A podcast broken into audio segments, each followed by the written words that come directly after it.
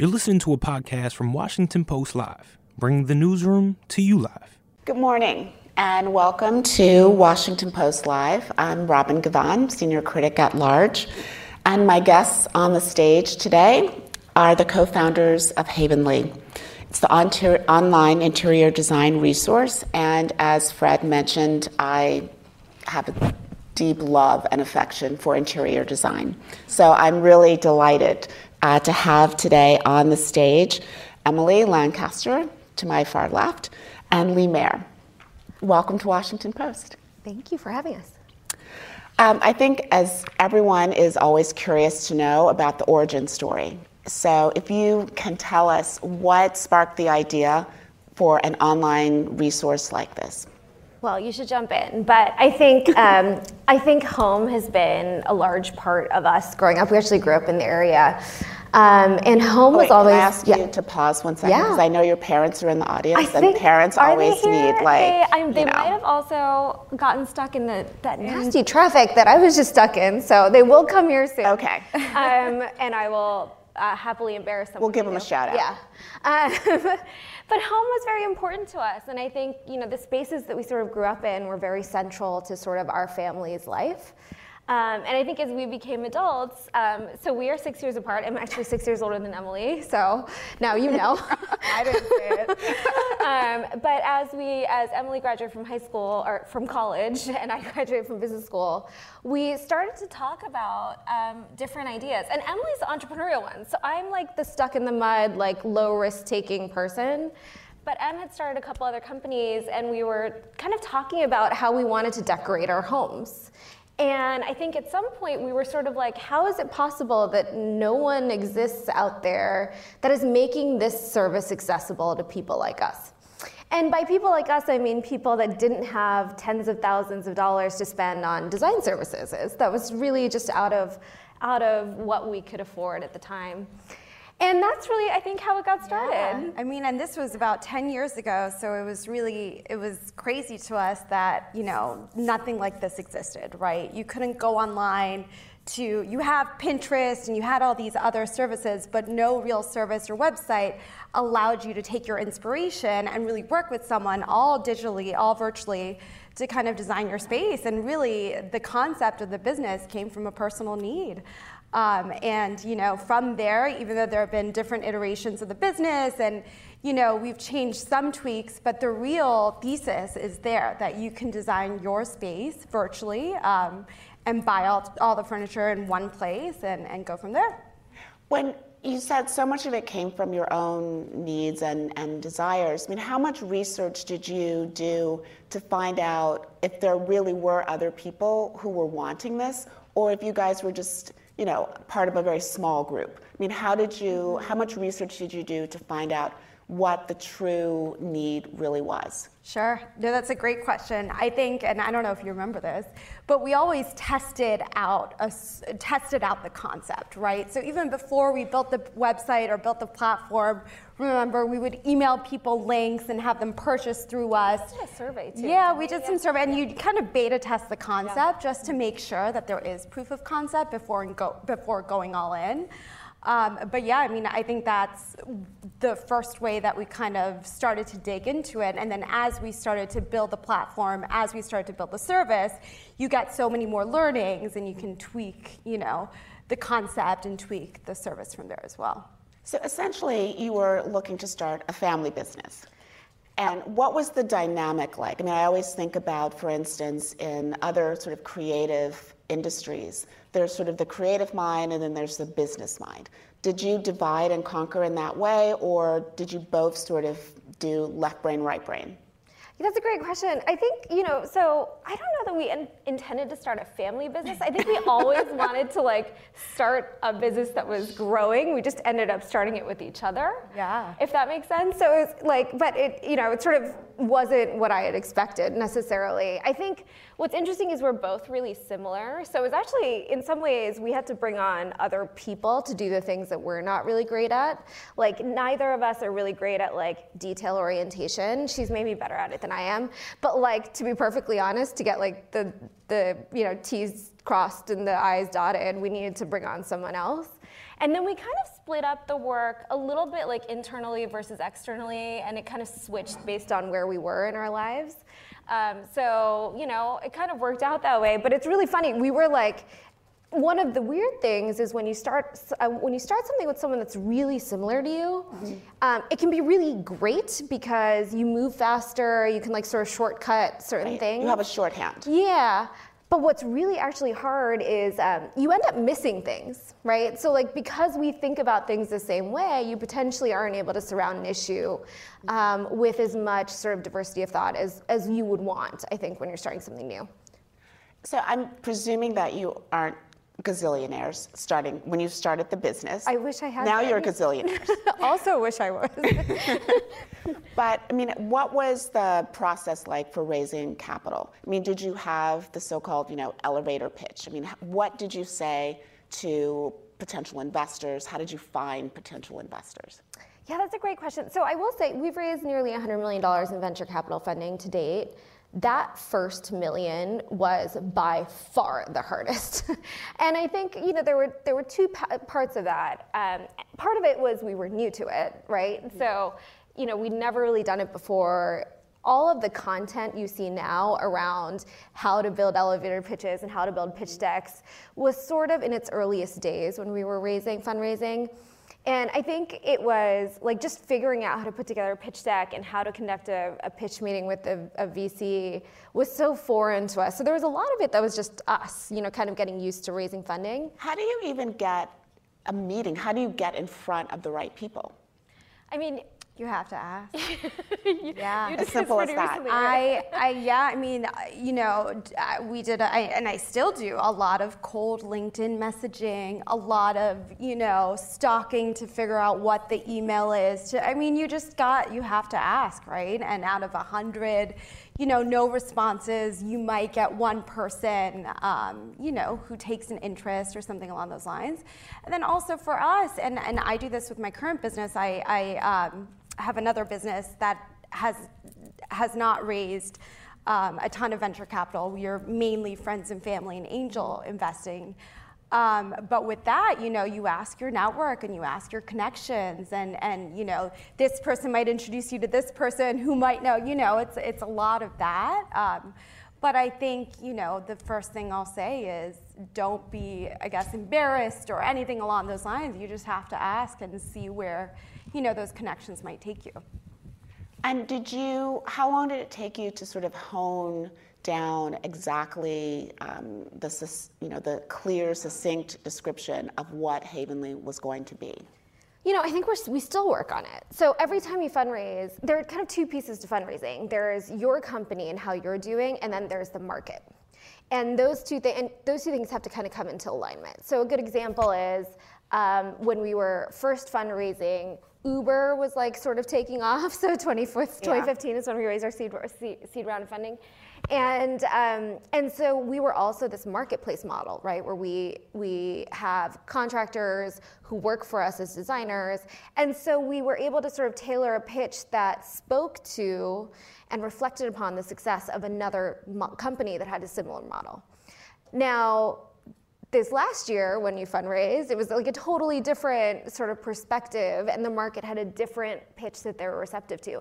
And so each time you go out and you fundraise, and sometimes even for each type of investor or, or flavor of investor, you're tweaking a little bit here and there to make sure that what you do is communicated in the best way for them to hear and receive it. And so, you know, I think unfortunately it's not like you said it and you forget it. Right. There's a lot of like work involved both before and after a pitch to try and get better and better at every meeting and every sort of subsequent partner meeting, et cetera. I mean, we always talk about the challenges um, that women and uh, minorities face in becoming entrepreneurs and raising capital. I mean, was that something that was really evident as you were going about this, or was it something that was more subtle? I mean, and and also the the field that you were choosing, which interior design, yeah. is one of those sort of soft fields, so to speak. I mean, did that make raising capital or just convincing people of the possible success more difficult?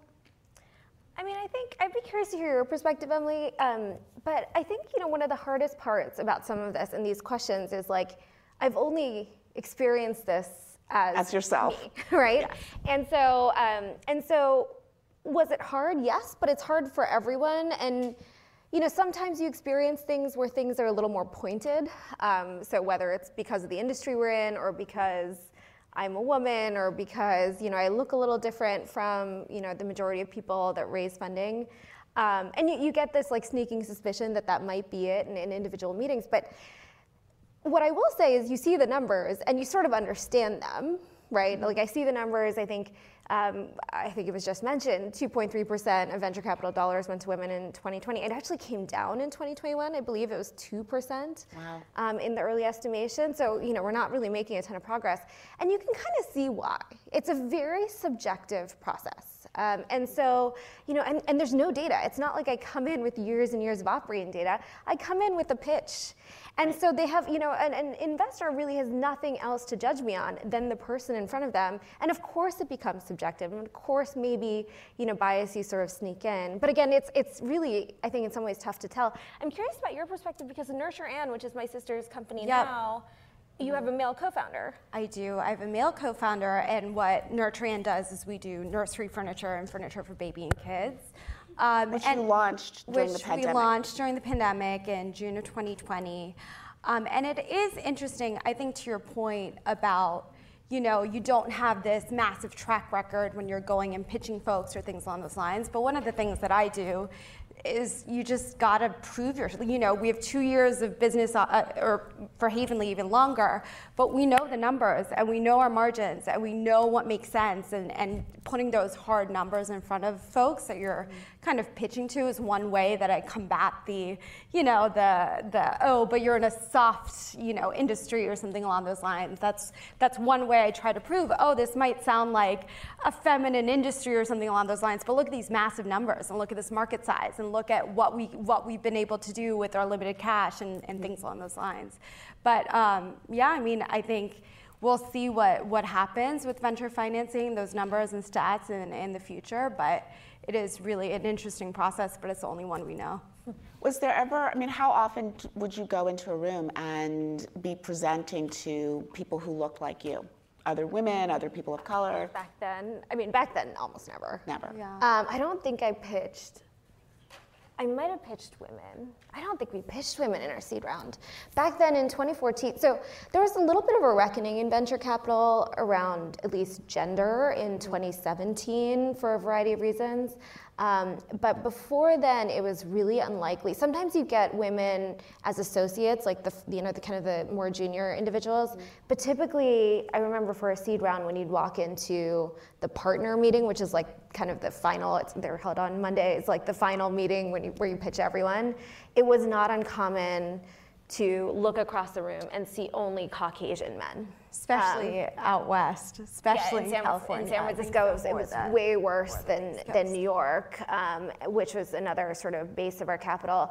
And I don't, I don't exactly know why that is. I think it was just a very weird thing because, um, so an example I always give is oftentimes at the time, um, the male venture capital partner that I would be pitching to would say something like, Oh, I don't know, let me ask my wife.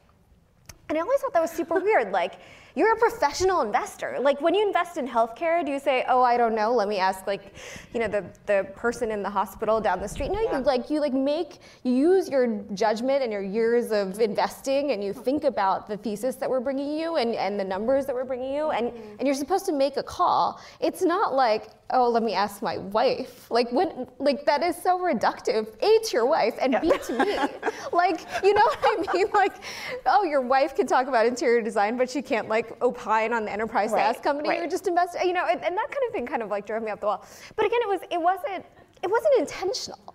Like there were some things that were intentional that and and you know I thought were were in poor behavior. But putting that to the side, what's interesting is like that individual never thought of it as like sexist and Yeah. he never thought about what it said about you know gender and also his marriage and like how he Honestly, thought you know what I mean? What popped into my head or is one of those like 1950s ads for Oh, yeah. like a washing machine being Yeah. pitched to Yeah. like the sweet homemaker. Sure. yeah but how many times did i feel like we heard that Well, it's all the time back structure then and the Yeah, systems yeah. that are in place and you know again like lee mentioned no one ever thought you know no one ever thought of that in, in a rude manner but it's just you know an offhand comment that really conveys the structures and the and the you know the processes that are in place that make it difficult for, for women uh, entrepreneurs. Does that suggest to you that there's a, a huge percentage of the decisions are based on sort of just gut reaction as opposed to the actual numbers that are being placed in front Well, of him? that was- as if he didn't yeah. trust his gut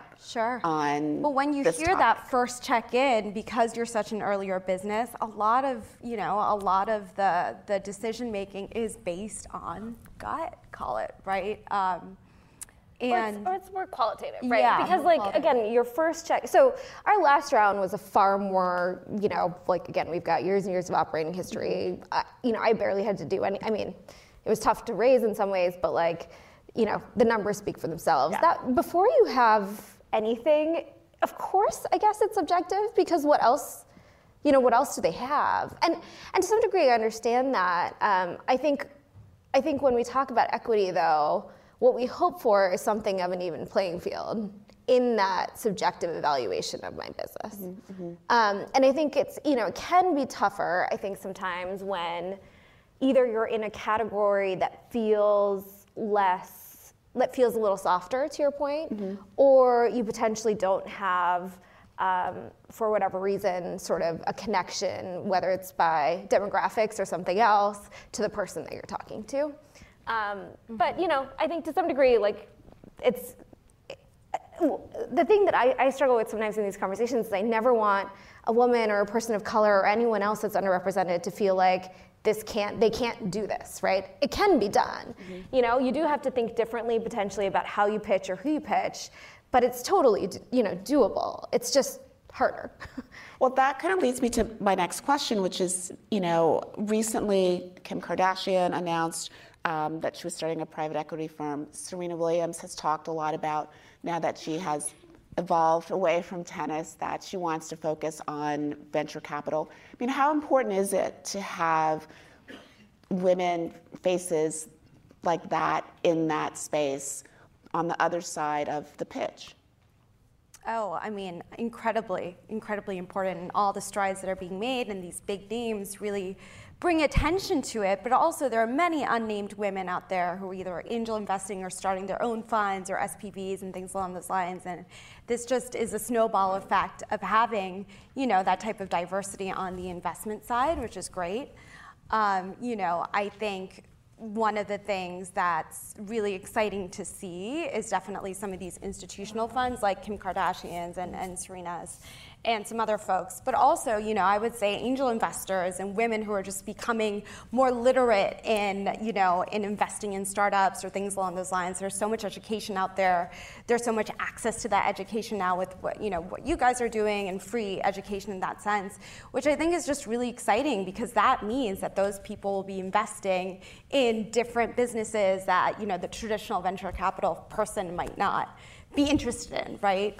Um, so I think that's really exciting. For example, for Nurture&, our cap table is all angels and a ton of women. My sister invested, right? So being able to have that access to capital, which is you know a little bit different than the traditional VC route, is just it's just going to make those pathways for entrepreneurs like us that much easier.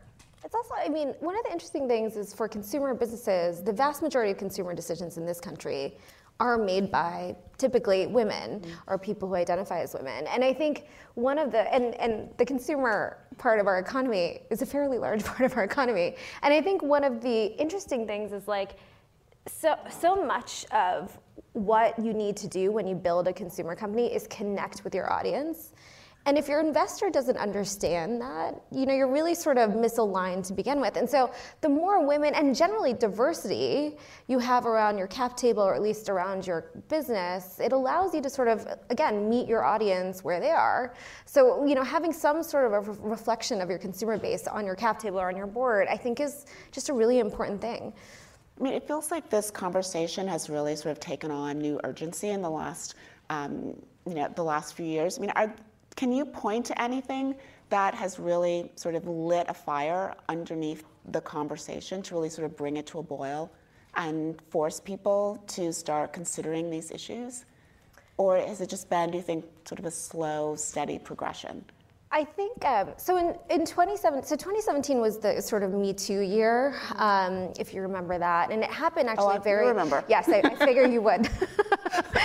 it was hard to miss, um, but I think in the venture capital industry, they had sort of a separate and earlier reckoning um, for a variety of reasons. And actually, Havenly and a board member of Havenly's was involved in a in an interesting way. And so we kind of got to see the conversation really go from, oh yeah, we should work on this at some point in time. Like, wouldn't it be cool if we had more chicks around the table? To like, gosh, we really should pay attention to these women that make up 51% of our population and make 85% of consumer decisions.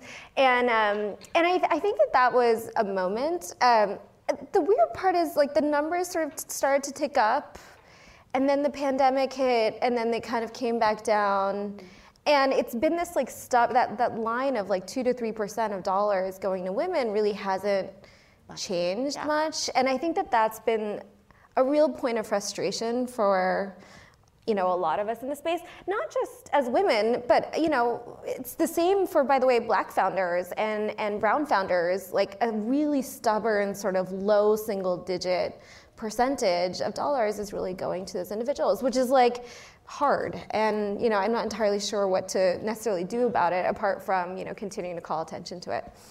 Well also that the topic of building relationships which is clearly enormous yeah. um, as entrepreneurs. I mean how do you how did you create a network of people that you can turn to whether it's angel investors or people who uh, can perhaps offer guidance connect you to someone else are you just like the, the queen of LinkedIn? you are. I, I, do a lot of LinkedIn stalking, but no, I mean, I think in the past few years, there are people that look like us or, you know, women, young females that are getting more interested in this and, and being able to create and find that community of like-minded folks so that, you know, you're able to ask for those connections and introductions is, I think, really paramount.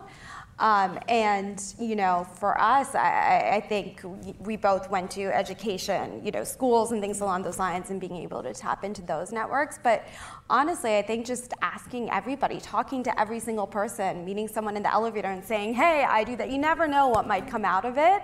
Um, which I know is like a very, you know, basic answer, but I would attribute a lot of the connections I've made or a lot of the folks that I met to that. Um, and then the one thing I will say is, uh, and, and I'd love for to hear your take on this, Lee, but a traditional venture capital firm has partners and then a few levels and then call it an associate, right? And usually, like Lee had mentioned, a lot of those associates, you see a little bit more, you see more women. Um, but it's very hard to get promoted to that partner level. And, and, you know, it takes years upon years in your own financial capabilities and whatnot. And so what I think is really interesting is I've been seeing more women just start off and spin off and create their own funds and create, you know, their smaller seed funds or things along those lines. And what's really exciting for me as an entrepreneur is those are the people I want to talk to first, right? Um, the people who aren't part of that, you know, old school institutional structure, who might be spinning off and doing their own thing, and they're entrepreneurs in their own right, even though you know they're they're on the investing side.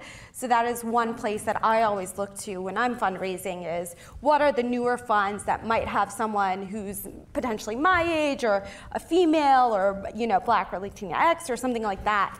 Um, to really turn to because you know, I want to support them as well, and that's a really organic, great conversation that you can have. I would love to squeeze in an audience question before we have to go because our time is running down.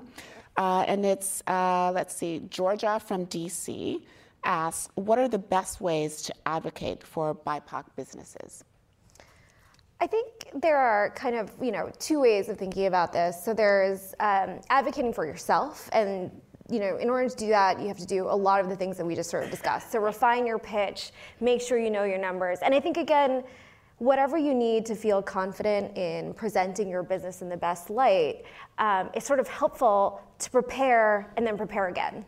Um, and it's really, like for me, that was actually a really helpful thing to sort of get my own advocacy going for myself was like, if I felt nervous, spend a lot of time on preparation, and it kind of helped me arm myself with sort of the best pitch for my business. But the problem is, I think, and this is what we've sort of been discussing, is it's not unfortunately just me. I have to be met by the market. And so I think one of the things that's very helpful also is finding people to advocate for you. Who do you know in your network that can help you meet the person that might invest in you, that can help sort of circle back to that investor that you just pitched and talk about how great you are. Who are the bosses you've worked for? Who are the coworkers and colleagues you know? The people you went to school with? Assembling people around you that can really celebrate you to other people is a huge part of helping i think all of us do as well as we can. But in particular if you fall if you fall into an underrepresented category it's that important to kind of get it going. Um, i think the other thing is just find a cohort of people that you feel comfortable talking to that are kind of at the same stage you are. That's been like a lifesaver for me as an entrepreneur, um, whether it's other women who are fundraising at the same stage, or even, frankly, other entrepreneurs, period. It's a tough road. Um, just having a place to kind of vent, but also find some solidarity and help um, is a very, very impactful thing. Well, I think we're going to have to leave it there. That's terrific advice. And I encourage you all to go to havenly.com even if you're not interior design obsessive, you, it will make you into one. It'll make you into one. so our program will continue after this brief video. Please stay with us. The following segment was produced and paid for by Washington Post Live event sponsor.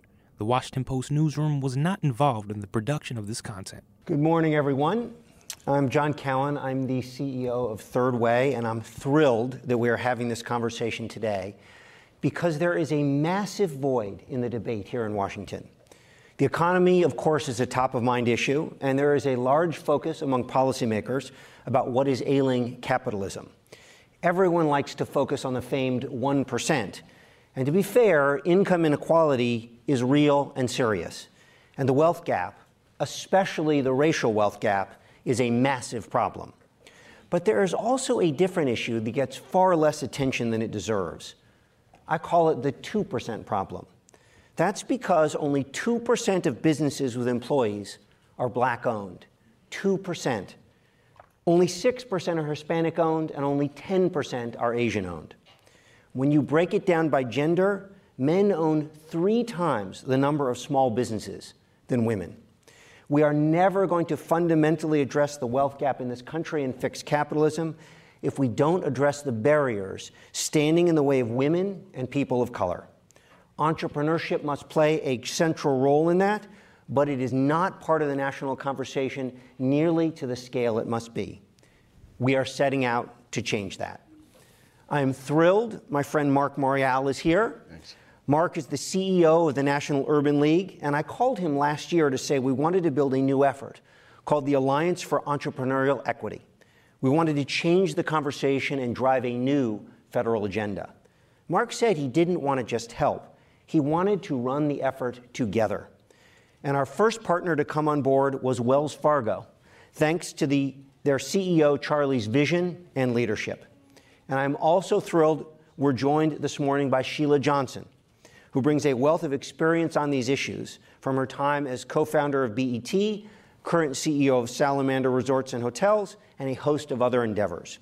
So let's dive in with this amazing smart panel and start talking about the problem of entrepreneurial inequity in America.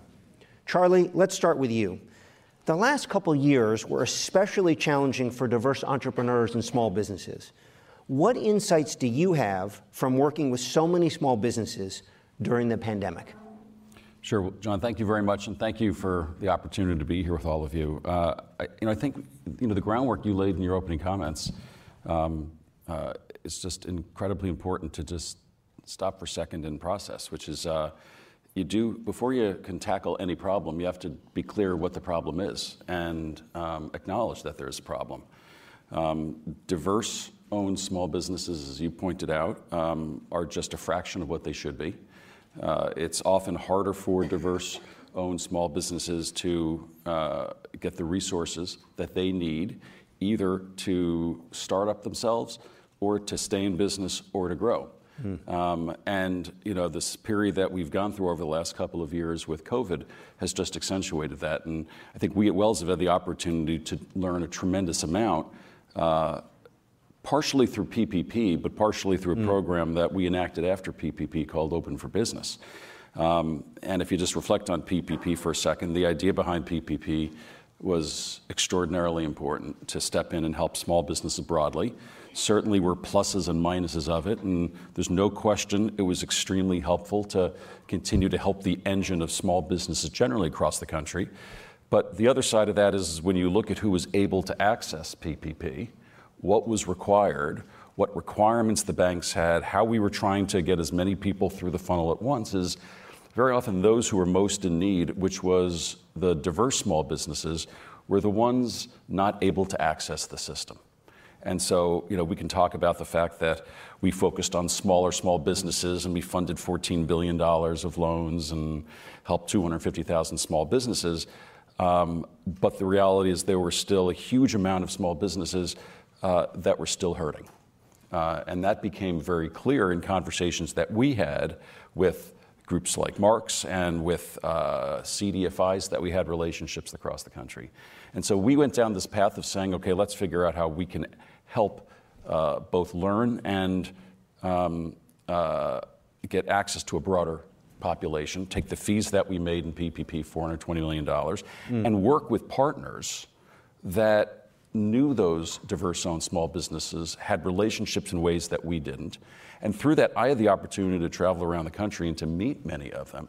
And what you realize is just, well, number one, is how important the resources that we were able to provide meant, not just to them, but to the communities in which they operate. When you have a chance to travel around to the cities and communities, you see um, helping an individual small business is helping that community. It's someone that's providing goods or providing services. It's employment, it's a place for people to gather. And that feeds on itself. And our system is just not set up to support diverse small businesses, uh, very similar to the issue that we have on the consumer side. And you know, just from a bank's perspective, the way we think about providing credit to small businesses when someone wants to start something, so much of it has to do with the fact that we have to look at them as an individual, and there are inequities that exist in how we look at individual credit, driven by you know the biggest one is credit scores because things like rent payments and uh, uh, things like that aren't part of it. And so there is a very, very broad problem that exists.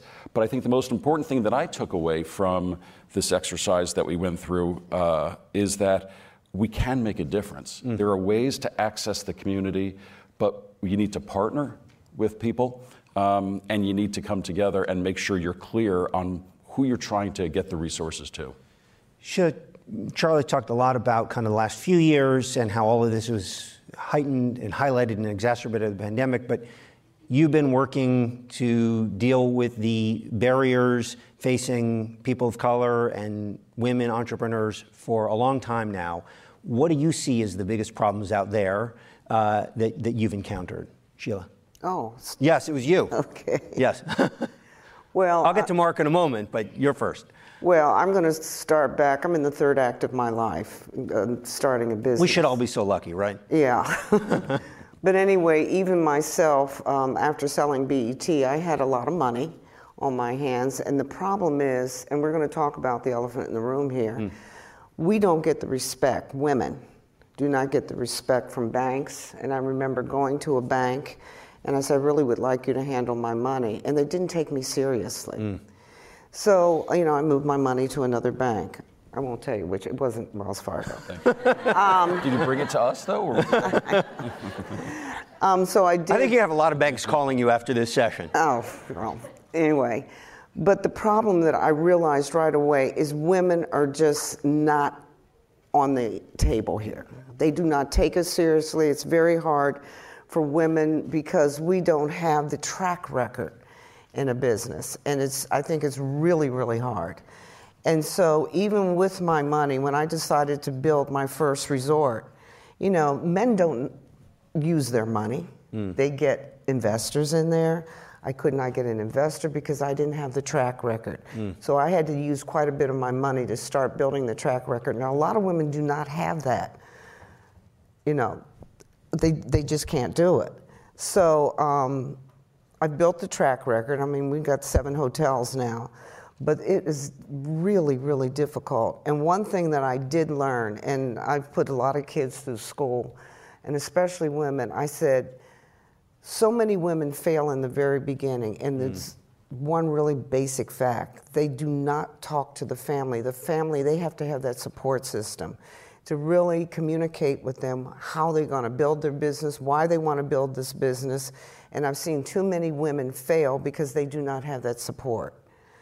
Okay, and, and then there's steps. They have to find a good lawyer. They mm. got to get a good CFO. There are so many steps that are right there that they have got to really set up before they even do it. So, you know, I'm listening to you and I know what's out there. I know the steps that I've had to go through, but I did not have that support. Mm. And I had to build a team around me that really understood my vision. Mm. And they didn't come in with their own vision. You got to make sure that you build a support network around you that really understands not only who you are, but what your goals are going to be. Mm. So, Mark, you all at the National Urban League run, I think, 13 entrepreneurship centers around the country. So, a lot of the people who are like Sheila when she started out um, come through your centers. And I also know that um, economic empowerment is a personal and professional passion for you. So, mm-hmm what do you do for the folks who come through your entrepreneurship centers? How do you, what barriers do they face, and how do you help them overcome the kind of barriers Sheila just described? Well, I want to thank you and the Washington Post. I certainly want to thank Sheila, who is a shero for so many of hmm. us, and Charlie uh, for his partnership and for his leadership. Uh, at this moment, uh, with our 13 entrepreneurship centers and our some 14,000 small businesses, we are working to help them think ahead. So, what does thinking ahead mean? Uh, our work with the Alliance for Entrepreneurial Equity has a focus on public policy insofar as it relates to entrepreneurial equity. There have been a number of things that have taken place in the last 18 months that place a very important flag of opportunity in front of us. One is the passage of 1.2 trillion in infrastructure dollars for roads, bridges, water systems, airports, rail systems, uh, and the abundant number of contracting opportunities that are going to exist for small and medium sized businesses, for black businesses and other businesses all across the nation, really over a 10 year horizon. Number two, the CHIPS and Science Act what just got passed. Billions of dollars in both cash and tax incentives that will go to create, if you will, a, uh, a, uh, a, uh, a chips business here in the United States.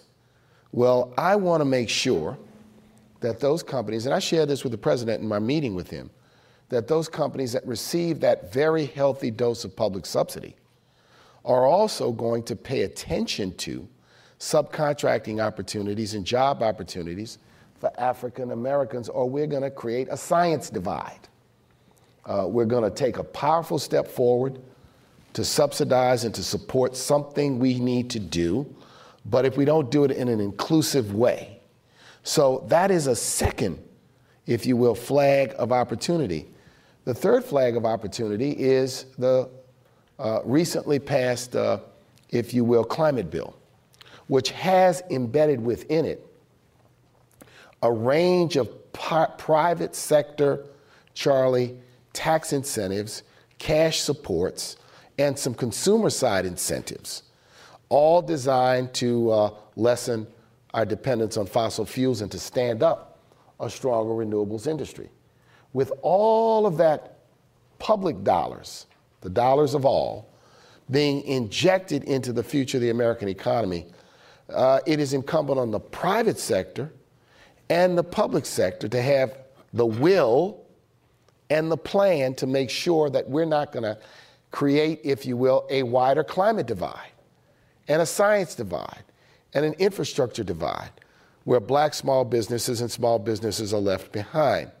The third flag of opportunity is that the infrastructure bill lifted the MBDA for the first time to a statutory agency and gave it more resources uh, than ever before. And I'm proud that that agency is now led by Undersecretary Don Cravins, who helped us get this We started as our executive vice president. Uh, so that's the next, if you will, flag of opportunity. Here is an important public policy barrier that we have to confront. And I want to really raise this.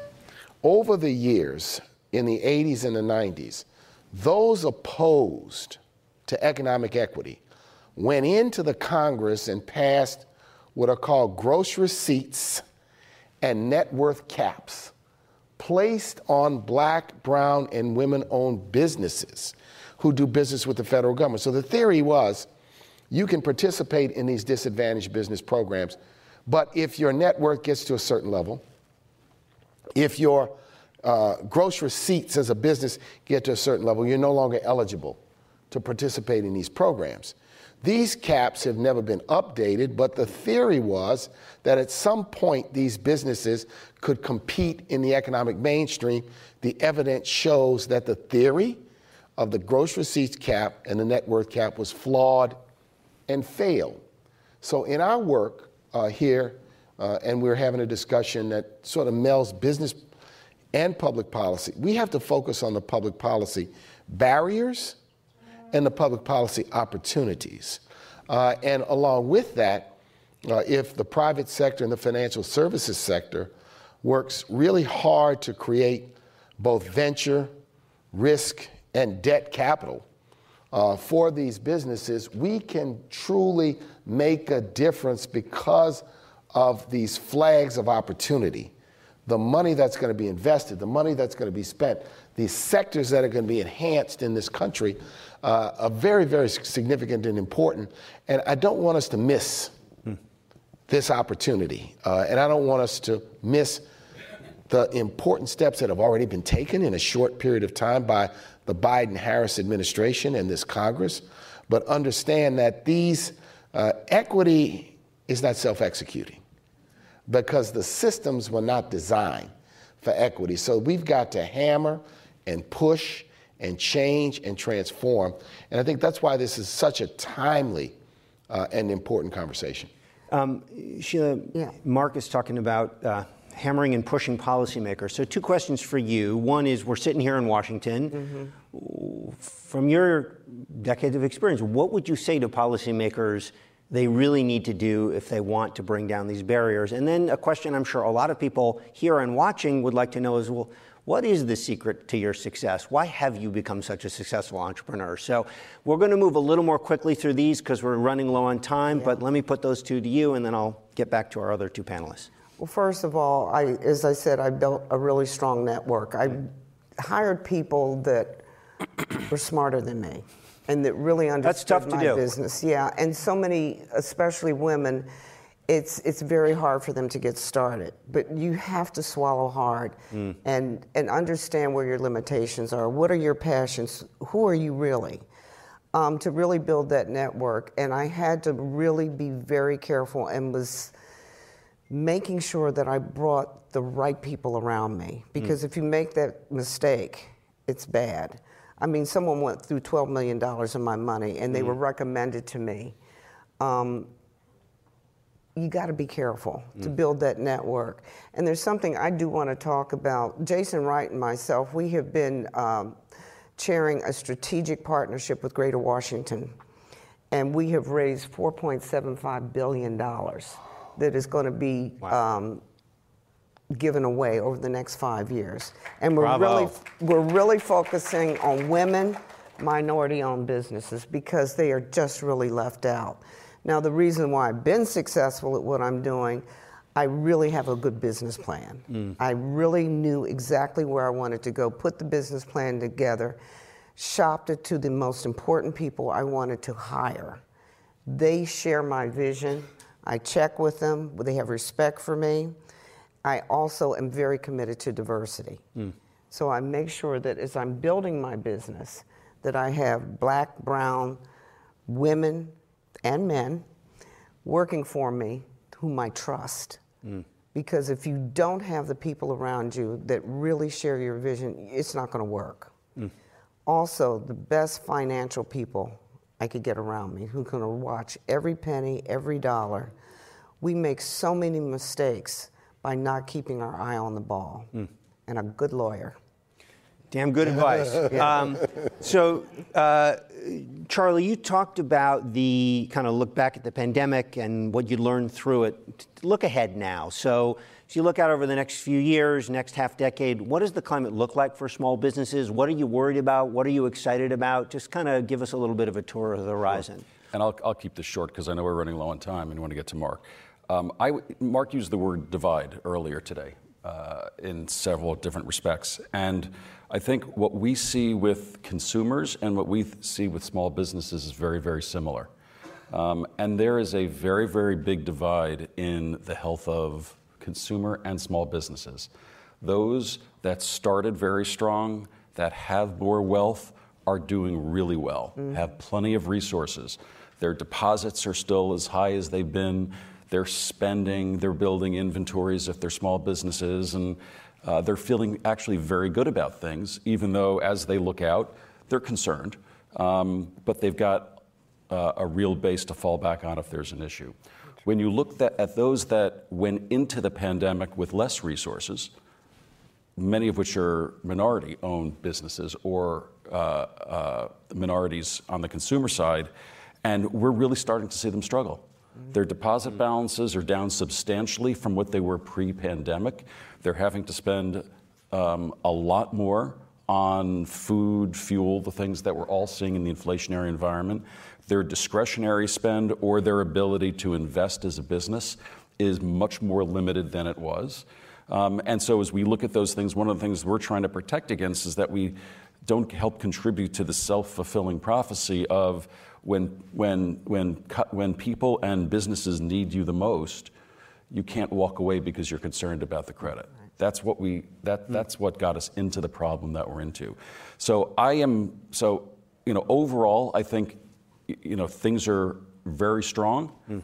but you need to look uh, under the covers and say it's strong for some, not as strong for others, and we all need to focus which means proactively reaching out. Where can we help people when we see the very beginnings of businesses or individuals getting in trouble um, so that this racial equity gap that exists doesn't widen? Um, Mark, we have about a minute left. We'll give you the last word. What are you most worried and what are you most excited about given the dynamics you just described? What I'm excited about is the spirit and the energy I see amongst young people who want to become self employed. Mm who want to be entrepreneurs, who want to create for themselves, who uh, have mastered the art of utilization of technology, culture, and opportunity. And there's a just an energy mm. uh, that is, uh, you know, indefatigable uh, that exists, uh, and, and they see and feel the opportunity. They need a boost. They need a nudge. They need technical assistance. They need to understand the various ways to secure access to capital. Uh, and we have to invest in them. Right. You know, we have to really, really invest time. We have to invest talent. We have to invest, invest treasure in them. That's what makes me optimistic. What makes me pessimistic is all the old bogus arguments, all of the yesterday thinking. Mm. Uh, just hustle a little harder, just work a little longer, uh, and you know it, will work out. Uh, pull yourselves up by your own bootstraps.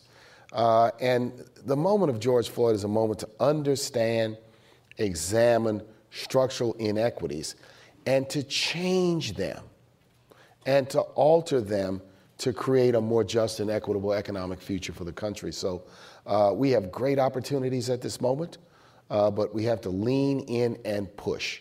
It's a private sector uh, imperative, it is a government imperative at every level.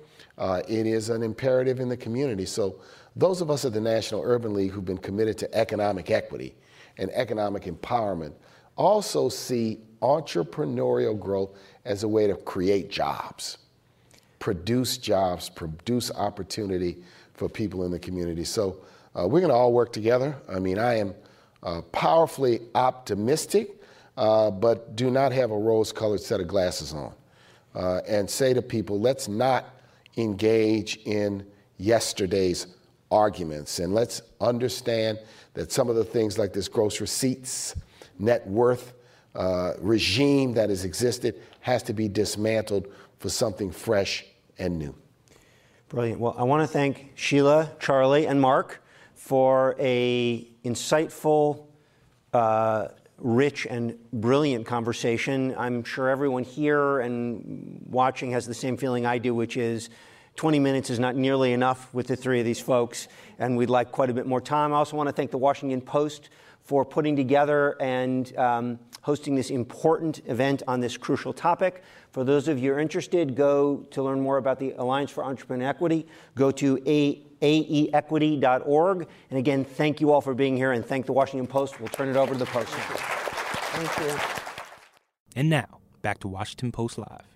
Good morning, everyone. I'm Leigh Ann Caldwell. I'm the co author of the Early 202 here at the Washington Post and also an anchor here at Washington Post Live. Uh, as you all know, we have been talking a lot today about entrepreneurial equity. And so joining us today is SBA Administrator Isabel Casillas Guzman. Thank you so much for being here, spending your time with us. We it's a, a pleasure. It's my favorite topic, so great to be here. A lot of questions to get to. Um, so, first, I want to start with a little bit of news. Uh, the Consumer Price Index uh, data came out today. Inflation, once again, pretty high, 8.3%. What more can the administration do to tamp down on that inflation, and especially when it comes to small businesses? Mm-hmm. Well, I mean, I think that uh, in context, it's important to, you know, to remember that the American Rescue Plan, really, and SBA's role in it in terms of getting relief to small businesses, was really critical uh, towards giving them a, a sound footing uh, and to be able to survive some of the pandemic pressures in the marketplace. Uh, and obviously now, dealing with inflation and a tight labor market are top concerns for our small businesses uh, across the board. The president has uh, obviously for some time, you know, called inflation as the number one issue that we need to deal with uh, to ensure that our economy can transition from this historic economic recovery with incredible job growth to a, a stable, sustainable growth, growing economy. And uh, you know, the Inflation Reduction Act, of course, a signature legislative achievement of the president, is, is cornerstone in trying to make progress towards lowering those costs and investing in our supply chains. Uh, and throughout the you know, administration, we've been trying to focus on uh, you know, shoring up our supply chains here domestically to, to try to help uh, you know, drive down inflation and the pressures of the COVID disrupted marketplace across the world. Uh, you know, I think that uh, obviously working to support uh, you know, the Federal Reserve and their actions to try to ensure that they fight inflation is really key. But uh, the efforts that are made to lower health costs, lower energy costs uh, within the Inflation Reduction Co- uh, Act uh, are were important first steps towards continuing to try to uh, you know, sustain this economy for especially our small businesses who are often hardest hit and don't necessarily have that vendor relationship to negotiate uh, and ensure their pricing to make their goods or deliver their services. What are you hearing from small businesses, what their concerns are? Is it more about the tight labor market, that it's still hard to find workers, or is it more about inflation? It's truly a mix, uh, to be honest. Even on the tight labor market issue, uh, you'll find small businesses who maybe were very adept at uh, retaining their workforce, uh, deploying strategies that uh, enabled them to engender that loyalty, whether it was PPP funding to retain their workforce or, or otherwise, uh, and have not experienced the same challenges in getting workforce, including in high impacted industries like the restaurant industry. So mm-hmm. it's, uh, it's really been uh, a diverse group of opinions. Uh, you know, I would say that uh, I, I, equally hear those uh, two issues referenced. And uh, the labor market, because clearly small businesses are interested in, in growing. There is, uh, you know, continued optimism among small businesses. Uh, they're excited about the opportunities that present themselves, whether that's contracting to build our infrastructure and the Infrastructure Investments and Jobs Act, or being part of supply chain manufacturing and innovation investments in the CHIPS and Science Act or more climate related on the Inflation Reduction Act. So I've seen small businesses positioning for growth, and thus the workforce issue is, remains uh, equally important for them. Two and a half years after this pandemic started, what else do small businesses, what challenges do they face to dig out of this pandemic, or how has the landscape changed for small businesses? I think there have been a lot of uh, key changes. You know, clearly. Uh, relief was really critical for them to, to survive, but it also gave them an opportunity to, you know, to, to pivot and adapt and really think um, strategically. There are opportunities uh, on the horizon. Probably the biggest um, trend that I see as a silver lining that we've leaned into at the SBA is the adoption of technology. Mm-hmm. Uh, and uh, you know, e-commerce represents uh, you know, a huge opportunity for small businesses to grow their revenues, and it's really about that. If those businesses with the strongest balance sheets are the ones that are surviving and looking towards the future and growth, they're able to position themselves to sustain during this time. And so, uh, our goal is to really ensure that they can have strong balance sheets, and whether that that's through our affordable capital products to help them, uh, or through the revenue growth opportunities and the technical assistance that they need uh, to really grow their revenues in, in, in government contracting, uh, in exporting abroad, and e commerce avenues, or in their own marketplace. Um, since the pandemic, which started through the, the Trump administration, um, the Washington Post just reported yesterday that you know the SBA's uh, oversight arm, the Inspector General, found that 13 billion dollars of aid went overseas. So, you know, what is your response to that? What is the SBA trying to do to tamp down on that? And have you had any sort of broad accounting of how much fraud has taken place in these programs? Unfortunately, there was a lot of cleanup that had to be done by the implementation in 2020 of these core programs, P- Paycheck Protection Program, uh, as well as the initial uh, rounds of COVID EIDL. Uh, under President Biden, he was very committed to ensuring those funds got into the hands of the businesses they were intended to serve, and really targeting the smallest of the small, uh, as well as those in underserved communities who were left out of early rounds. You know, black and brown businesses that, uh, in particular, that were not able to access at the same rates the PPP program in particular.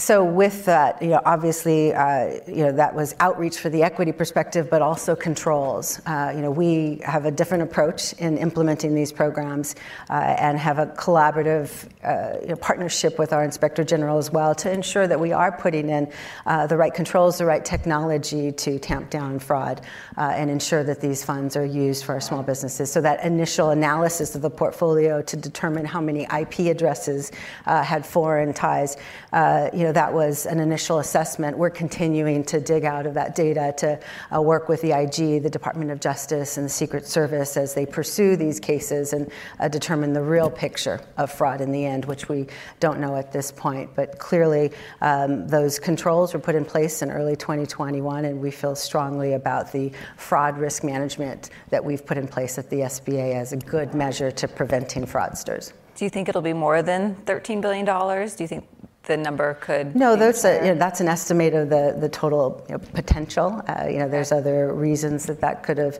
uh, that estimate could have existed but uh, but clearly uh, you know 2020 the, there was a lack of controls as speed was the priority.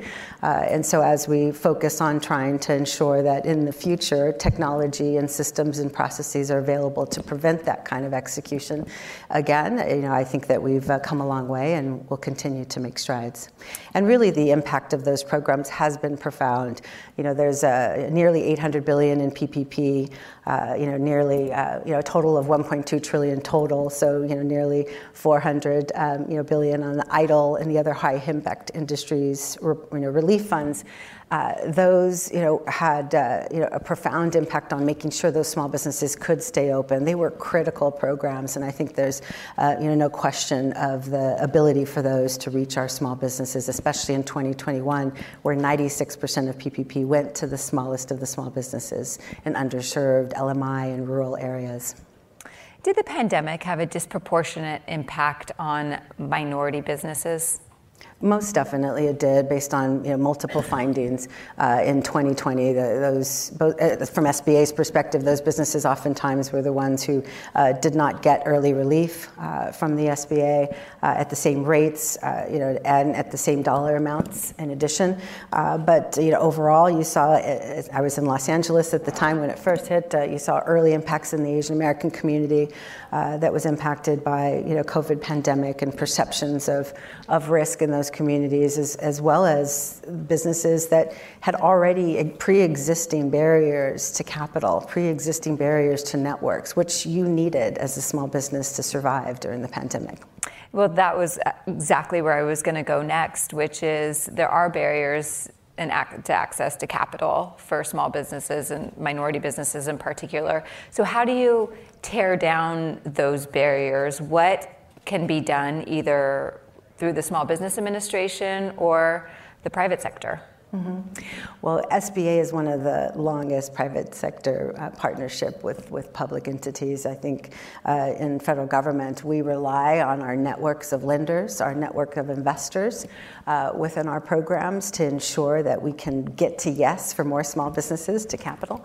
Uh, you know, I, I, think that uh, you know within um, you know obviously uh, one of the biggest challenges we saw during the relief, and President Biden uh, discussed this with me. The very first thing he discussed with me uh, was, you know, that uh, it, it, pained him that small businesses that didn't have that accountant or that lawyer on speed dial were not able to get to relief programs uh, initially, and so he wanted to make sure that we could empower all of our entrepreneurs with information and navigation to be able to access programs at the federal level, which was why we launched the Community Navigator pilot program. Of course, the previous guest, uh, Urban National Urban League, Marc Morial, is one of the community navigators, uh, you know, grantees within our program. We've funded 51 uh, hubs across the country and over 400 spokes who focus on underserved women veterans, people of color, to try to make sure that we fill those knowledge gaps and those connection gaps. That's first and foremost.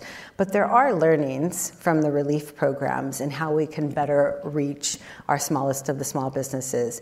SBA uh, had, uh, you know, historically, obviously, our mission is to fill gaps in the marketplace, but we've seen a downward trend in small dollar lending. Uh, we've seen, uh, you know, a drive towards more uh, you know, business acquisition and owner-occupied real estate in our portfolio, and less of those small five to twenty-five thousand dollar loans that Why you really that? want, uh, you know, to see happen. The, you know, there's multiple reasons, but what, from PPP, obviously, that was a different situation altogether. 11 million over 11 million small businesses served, thanks to policies implemented. A lot of, uh, during the Biden Harris administration, sole proprietors and uh, other small entities that was more representative of the true medium, uh, you know, small, or rather micro, small, medium enterprises that SBA truly serves, the full gamut of. Um, and so it's, it's speed to market, how quickly you can, uh, you know, serve businesses with a capital product that uh, that is immediate, uh, the distribution network that you deploy, and so with PPP we had over 5,000 lenders uh, working with us. Typically, it's you know, about 1,500. Um, and then technology, being able to have an intuitive system for them uh, to you know, work through their, uh, their, lending, uh, you know, their lending presentation so that we can uh, approve the loan, as is, was the case with the direct lending program EIDL. So we need to you know, focus on that speed and focus on that broader distribution network and technology. And those are the investments that we're making. With Vice President Harris earlier this year, we announced announced the expansion of our Community Advantage program, which is lending through mission focused lenders to underserved borrowers, those who are unbanked, underbanked, and represent a lot of those uh, you know, women and people of color who are unable to access capital. Uh, so we, we hope to see the, the changes in underwriting and eligibility uh, and the expansion of the network pay off in terms of better server, serving our entrepreneurs with capital. Relatedly, you're kind of answering my next questions before I ans- ask them. Um, but Black, Indigenous people of color, entrepreneurs, um, you know, as you said, it's harder for them to access capital. Uh, so, through let's say you know VC firms, um, what are some non-traditional ways um, that people can access capital?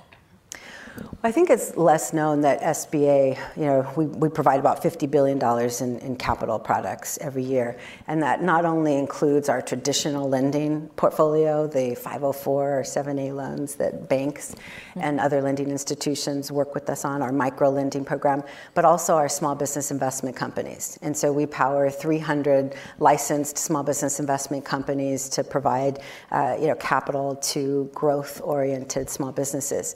Uh, and we need to drive more on that risk capital, the venture, uh, early stage capital within that program. It's, it's uh, you know, it has over 37 billion uh, total currently privately managed uh, through the SBA, and, and that's a you know, that's an incredible impact in the community. We're leveraging private capital with federal dollars to get you know, a lot of debt products into small businesses, but we want to see the venture side, and so we're working hard to ensure that we can transform those programs to incentivize more risk and equity investments, as well as uh, you know broaden the emerging fund managers within our program to ensure that we're reaching underserved populations, those operators who are seeking venture capital. Um, I think that's really key. The private sector, uh, especially in the venture space, is, is more diverse than the private equity space, uh, where we tend to work with within our SBIC program, and we want to make sure that we're getting to those emerging fund managers within the venture space uh, to, you know, to put out our capital at the SBA. Is it still too, is it still hard to open a small business? Is there still too many hoops to go through? Um, and what can be done to make it easier? Mm-hmm. Well, I mean, amazingly, and, and, it's through opportunity or necessity, we've had historic rates of entrepreneurship during this time. Mm-hmm. Since January 2021, 7.8 million people have applied to start a business and that's a third higher than any other similar period on record. And so we've seen, uh, you know, record numbers of people standing up, raising their hands, seeing opportunity or, or seeing necessity to create their own job uh, and build wealth for their communities through entrepreneurship. And so I think, uh, you know, it is still challenging, and, and I always tell small business owners that you need a team around you to support you, which is what the SBA does. We have a network of free advisors. We have great partners um, on the ground, providing content uh, for them to learn how to, you know, build a strong balance sheet, the revenues, uh, you know, the strong uh, management of operations and expenses. So, a question from the audience um, says the overwhelming majority of BIPOC businesses are solopreneurs. How do we provide technical support and access to capital to grow the number of employee owned firms? Employee-owned firms meaning uh, so I'm ownership. assuming this person means, um, you know, rather than a, a solo entrepreneur, but just has people working for them so they can expand and get bigger. Mm, okay. Employer firms. Okay, yes. Sorry we, if that's not the right meaning, but that's how I interpret I'll, it. I'll do both of them a little okay. bit. But um, for obviously, we want to make sure that more of our solopreneurs, 80% of small businesses are solopreneurs, we want to make sure they have a pathway uh, to scale, you know, and, and have that growth mindset so that they can build wealth in communities and create jobs. Uh, and so, you know, powering them with um, a strong strategic plan, which obviously that goes back to our networks, but working with whether it's National Urban League or our small business development centers, our women's business centers, uh, to build a strong plan for growth and ready yourself for capital so that you can get funding, whether that's a loan uh, you know, or investment vehicle. We want to make sure that small businesses are positioned and that they have a strategy to grow in the market, whether that's through exports or e-commerce or government contracting or just expansion in local marketplaces. I think uh, you know small businesses now more than ever have so many new opportunities to, to grow their businesses, and uh, we want to make sure they're tapped into those. I think just in case they were asking about employee ownership, you know, that's something that's a, an issue that's really near and dear to Chairwoman Velázquez's uh, heart as the chair of the House Small Business Committee. Uh, you know, that's something the SBA is working on as well to ensure that uh, employee-owned companies uh, can continue to thrive. Is that that's an opportunity to to bring wealth to more uh, communities. Another audience question, this one from Jenny, who asks What are some ways that investors can help increase and improve opportunities to create generational wealth for people of color? I would say a couple of things on that. I mean, the first thing I want to touch on is, is government contracting. Uh, you know, it's a $560 billion marketplace.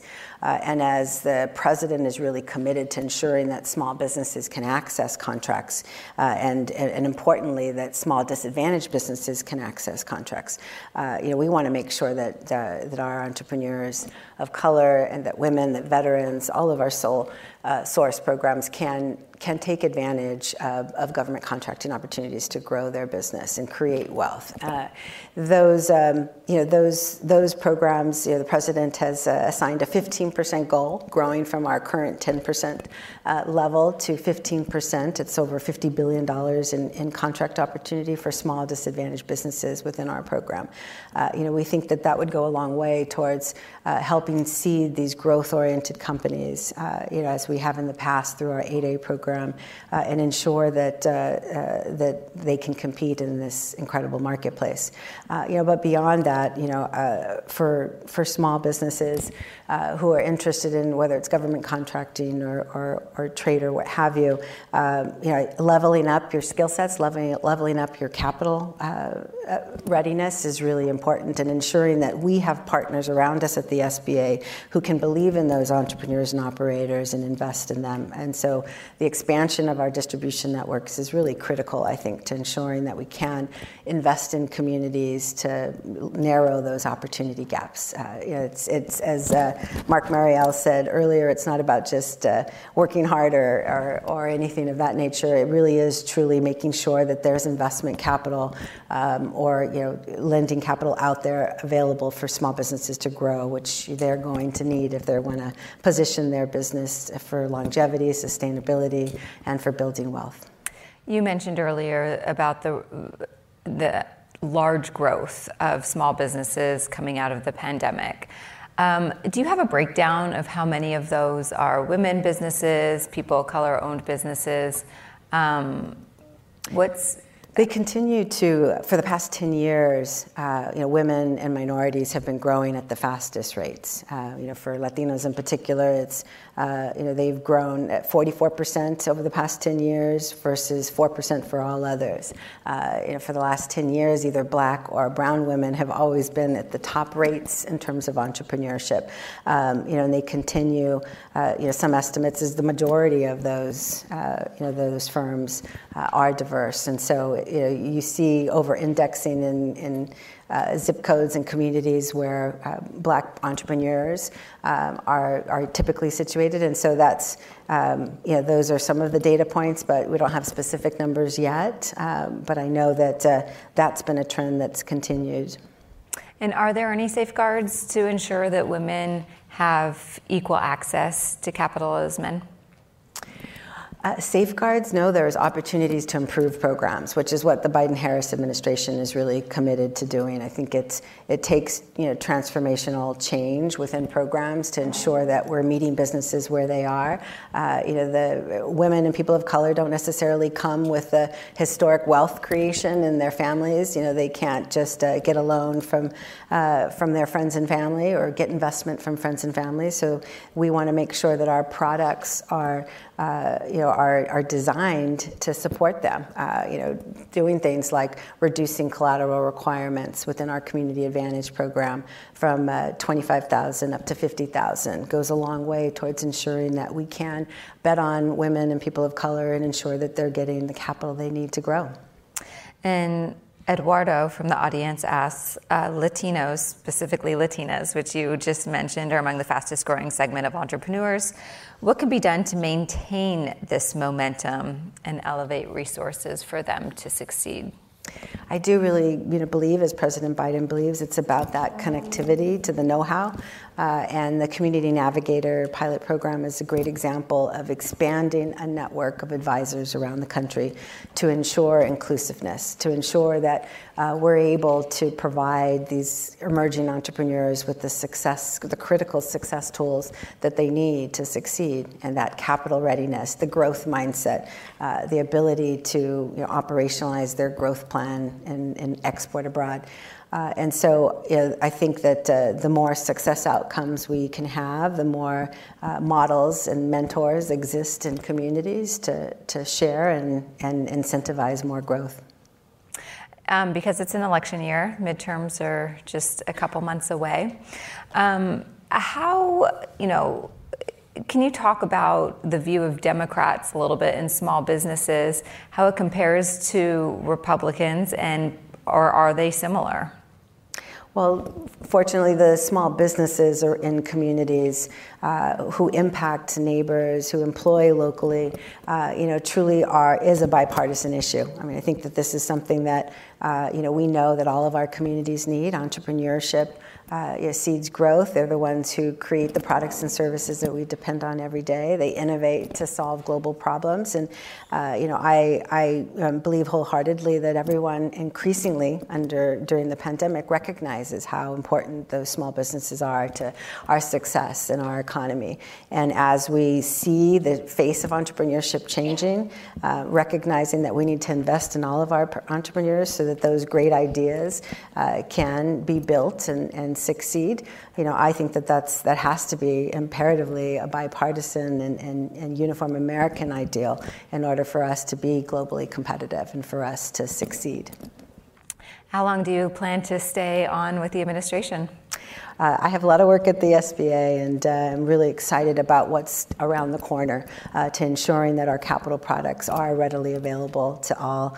Uh, and that our networks are strong and inclusive. So I've, uh, I, we have a lot of work in, and I have a great team, and I'm uh, interested in supporting the president's vision of equity to ensure that our economy works for everyone.